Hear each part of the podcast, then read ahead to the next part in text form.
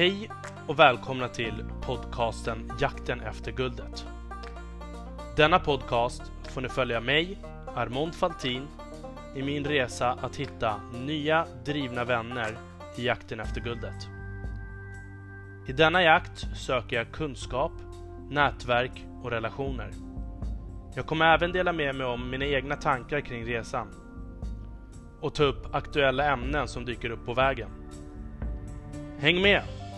Ingenting är omöjligt.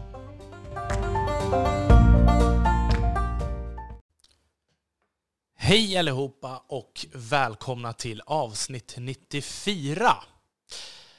Aha, idag hade jag tänkt att prata lite om vad som har hänt på senaste nytt.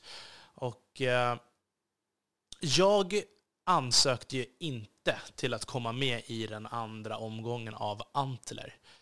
Och det är ju för att, som jag sa tidigare, jag har en hel del andra grejer som jag håller på med och eh, en av de sakerna är ju, jag har ju tjatat hela tiden på att det finns, man, man kan ju väldigt mycket liksom i de här kurserna, när man redan har gjort det där så kan man ju en del. Uh, men att det alltid finns nya saker som man kan lära.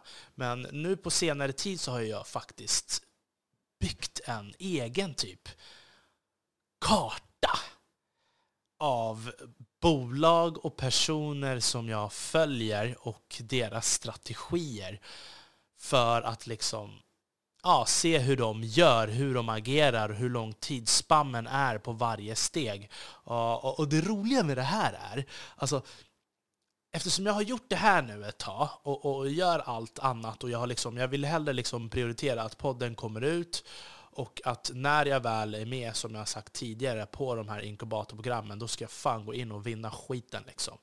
Uh, och, och, och, nu, nu, nu det senaste när jag kollar liksom på uh, bland annat Said Esmailzades senaste satsning som han har, där han har startat ett företag som heter A3 Group. Ah, uh, A3 Group är uh, ett företag som består av Said Esmail Sade och fyra stycken studenter. Deras mål är att inom 24 månader så ska bolaget omsätta en miljard kronor och göra vinst på minst 100 miljoner. Och det spännande är med deras strategi, hur, hur Said har gjort och hur han planerar, det är redan någonting som jag gör ju inte exakt samma sak, men jag, jag, jag, har lagt min strategi kring att bygga min egen handbok för att jag har känt att hela tiden när jag har gått in i de här inkubatorprogrammen eller liksom pratar med andra människor så har jag känt att det finns liksom sätt att effektivisera det här. Jag kan hitta på ett smartare och bättre sätt att göra det här för att liksom nå mina mål. Men sen är det om de här inkubator Programmen ger liksom andra värden i att du liksom, uh, faktiskt träffar likasinnande personer.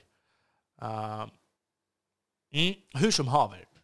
Så att nu, Said Ismail Sade uh, eh, har ju liksom tagit in fyra studenter och då är det två killar från Handelshögskolan i Stockholm, en kille från Uppsala universitet och en tjej från Linköping universitet. Alla pluggar ekonomi eller industriell ekonomi. Och eh, ja, men det har varit så här intressant att se deras eh, eh, resa. Emre Kaplaner, han är investeringsanalytiker. Och sen så har vi Elis Panakolonien, Pan, äh, Panakolonien Ja, finns namn i alla fall. Han är också investeringsanalytiker. Aram eh, Jimal, investeringsanalytiker. Och sen Amanda Tir, hon är digital strateg. Och varför han har valt alla de här från just student från just eh, universitet och liksom i studentstadiet är för att han tycker att de har ingen erfarenhet och att det är en fördel. Eh, han har valt att inte ta in liksom interns för att då liksom sådana personer, när som företag tar in sådana personer så slängs de in i liksom Excel-ark som de bara ska jobba på och, och, och, han vill att de här liksom ska vara helt fria i sitt tänkande och kunna vara mycket mer agila och eh, det kan vara fördelar när man ska bygga sådana här bolag som han har tänkt att göra. deras plan är i alla fall att innan de här 24 månaderna så ska de köpa upp massa nischade och lönsamma småföretag, små och medelstora produktbolag i hela Sverige som de liksom ska digitalisera och ta till nästa nivå. Och innan de har startat den här processen så har de gjort liksom massa intervjuer på Saids tidigare bolag, exempelvis Hidden Dreams, Spartacus Capital, Dentalum, Mirova och, och sådär. Och för att få fram liksom en handbok där, och det här är liksom bolag som gör ungefär liknande grejer fast i olika sektorer och också är nischade. Så jag tror att de har fått fram en ganska bra handbok. Och det som jag tänker som jag har gjort med min handbok. Eh, jag måste ju typ köpa en sån här stor, stort en stor plankat, planka, jag vet inte, som man kan klottra på och liksom hänga upp bilder. För att det jag gör, jag skriver ju väldigt mycket på mobilen och sen så skriver jag ut på mobilen för då är det enklare liksom att sortera texterna, sätta papperna bredvid varandra och liksom se helheten i strategier av personer som jag följer. Och en av de här personerna, det har ju varit just Said Esmail Sadeh. Och Said, han kommer ju liksom att... Uh, han kommer ju vara med i juryn på uh, Josef Falsens VAM 60 second pitch. Där man kan liksom vinna ett värde av 300 000 kronor och du får uh, massa liksom hjälp, kontor och, och, och sådär efter den här tävlingen. Och där är ju bland annat Susanna Jafi från Backing Minds. Och, och det är ett grymt team och jag gillar Josef. Jag har ju sagt att jag har ju fått meddelanden om att man kan liksom antingen vara med och pitcha i det här, eh, 60-Second-Pitch, eller så kan man också vara med i juryn. Och jag har ju varit med i typ juryn på Businesspodden, var väl för tre, tre år sedan kanske? Eh? Ja när Businesspodden hade Businesspodden Awards i Globen och då var man där och alla som var där och deltog fick liksom en sing man fick ett nummer på en skärm, så tryckte du in den på mobilen, du loggade in och så fick man liksom rösta varje gång någon gick upp och pitchade på scenen och, och liksom äh, lägga sin åsikt. Så att jag tror att det här kommer vara något liknande, men eftersom VAM är en videotjänst så kan jag tänka mig att man får se alla samtidigt och kanske ställa en fråga direkt. Ja, det kommer bli jättespännande. Och Josef är också en annan sån här person som jag också följer och också vill ha med i min map. Och Josef blev ju faktiskt värvad efter Businesspodden just på grund av att han kunde visa kontinuitet. Han kunde visa en extremt hög prestation av en mängd olika variabler på extremt kort tid under tre års tid. Och det gjorde att folk direkt blev helt galna och ville värva honom. Och det är därför han har blivit liksom, han är med i Draknästet, han sitter i juryn på Shift och Bling eh, Startup. Eh, just det, Shift och Bling, de har ju ett startup-event som jag också har berättat, ett inkubatorprogram som jag berättade i förra avsnittet tror jag, och tidigare. Där har det ju kommit tio jag tror att det är tio stycken av 290 någonting har ju blivit uttagna nu. Uh, det var en kille där som, som jag följer, han följer med också, som heter Techbonden. Uh, där det är, han har en lösning för privatpersoner som vill ta, köpa bil på billån.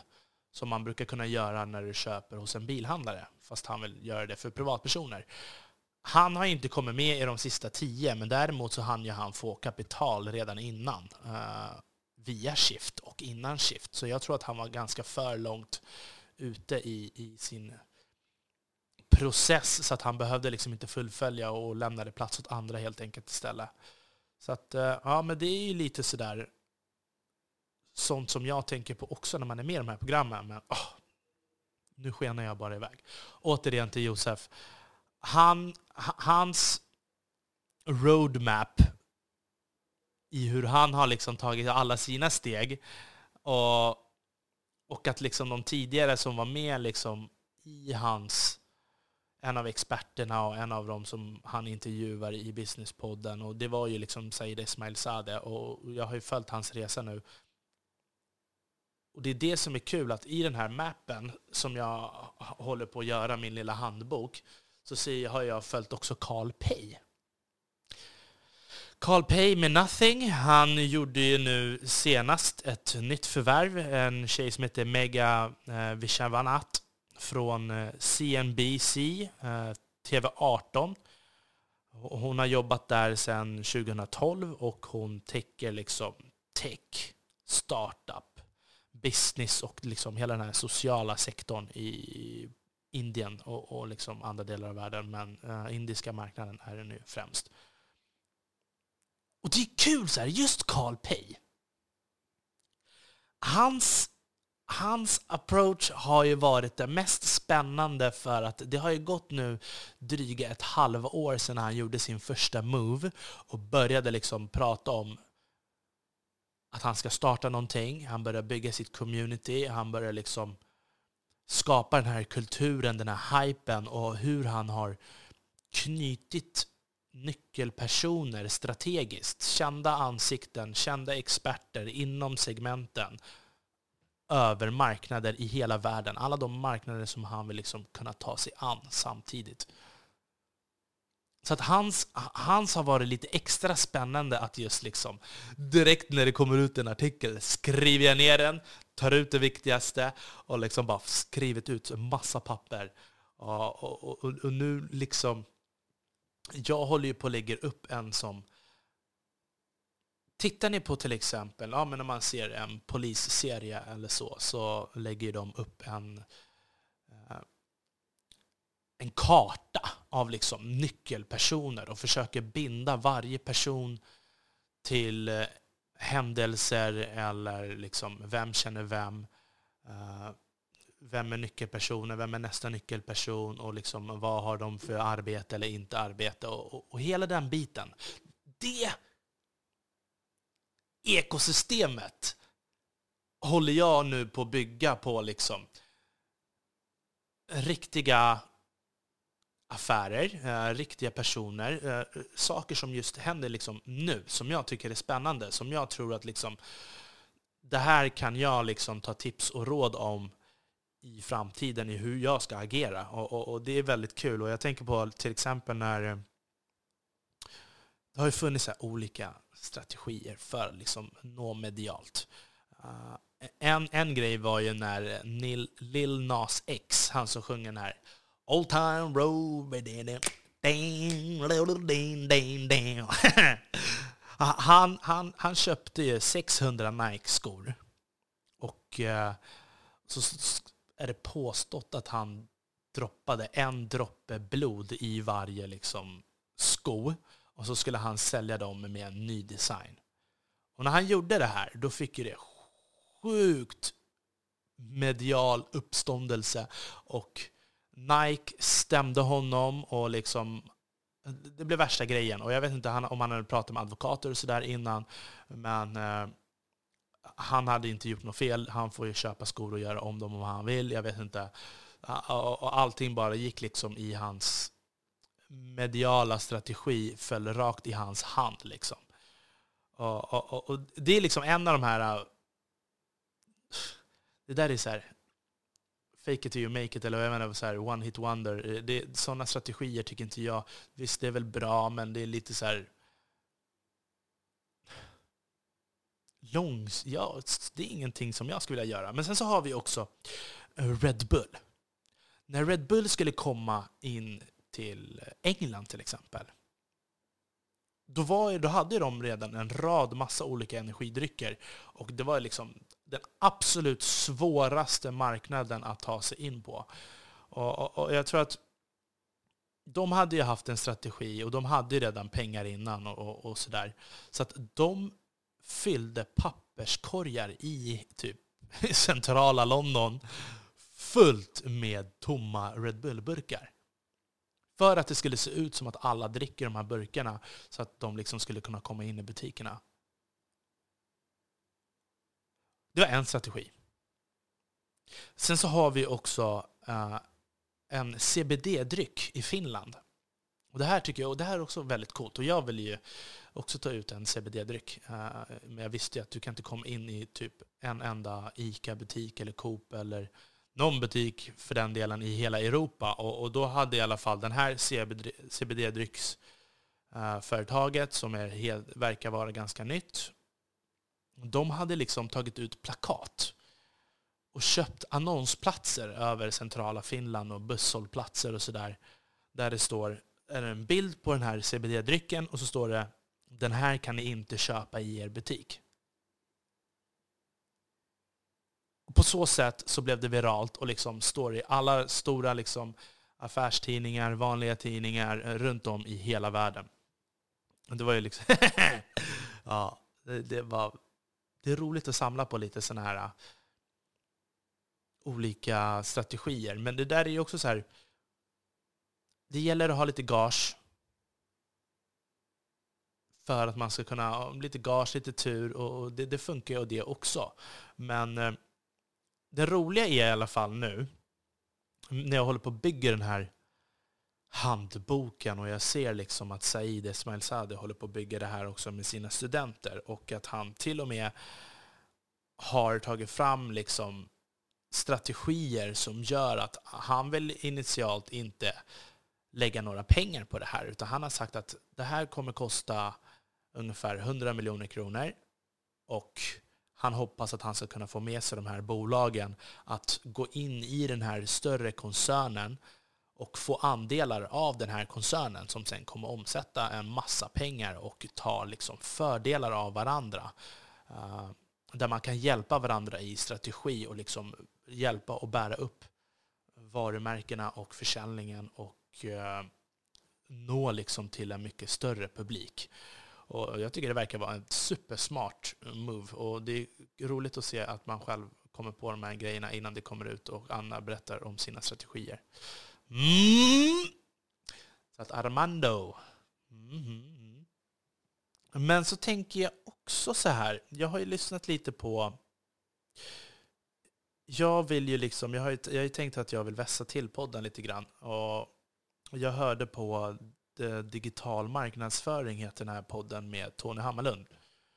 Och då var det en kille som heter David Borg, den ena halvan i Borg och Willy, PR-byrån. Eh, två coola killar, Micke och Willy och David Borg. Eh, känner till båda och de har gjort en fantastisk resa på typ, jag vet inte hur många år, tre, fyra år har de liksom bara vuxit och blivit jättestora, fått jättestora ehm, kontrakt. Och de startade ju en true crime-podd som, vad hette den nu? Kalla bedrägerier.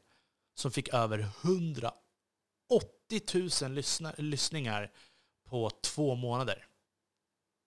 Och det roliga är, David Borg han berättar liksom om deras strategi och hur mycket arbete det faktiskt ligger bakom produktionen och hur, hur, de liksom, hur det såg ut när Klarna kontaktade dem för att starta det här och, och hur de paketera ihop allt det här.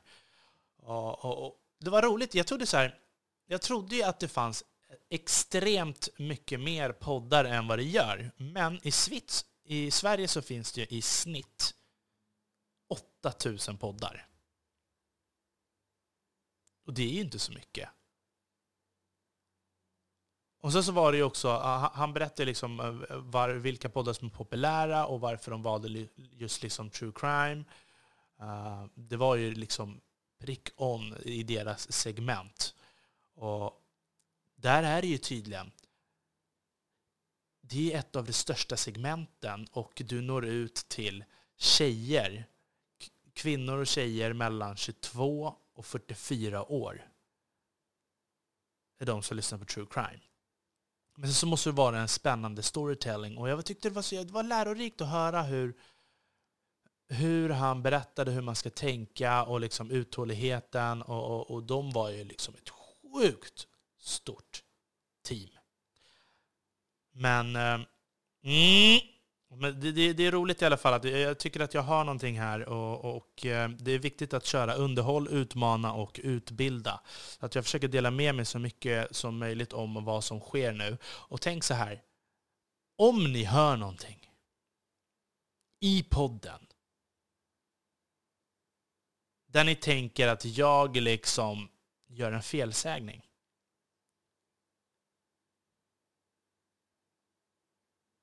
Då är det ett mediaknep. Mm. Man måste köpa sig lite fri. Nej, men eh, helt ärligt talat, så jag, just nu så har inte jag uh, den så himla mycket tid på att faktiskt göra de här manuserna. Jag gör manus och uh, jag gör mina research, men, för att det ska hellre leverera podd varje vecka så försöker jag köra lite manusfritt och bara ha lite stödpunkter här och var. Så det kommer bli lite kluddigt och kanske inte för fullt ut. Och eh, jag har ju fått en del förfrågningar nu också kring eh, poddgäster. Det är också någonting nu, nu som jag har tackat tillfälligt nej till.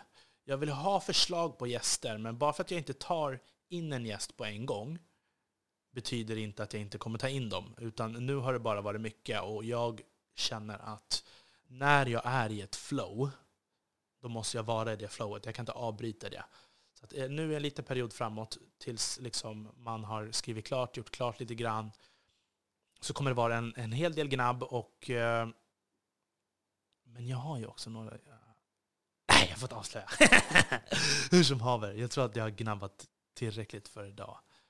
Um, hör av er till mig som vanligt, som jag brukar säga. Det gör allt liksom, när ni hojtar till, lägger kommentarer. och Följ, dela, ge stjärnor. Det gör mig så himla glad. Och eh, jag säger som vanligt, vi hörs igen nästa vecka eller veckan efter det. Tills dess, jakten efter guldet mina vänner.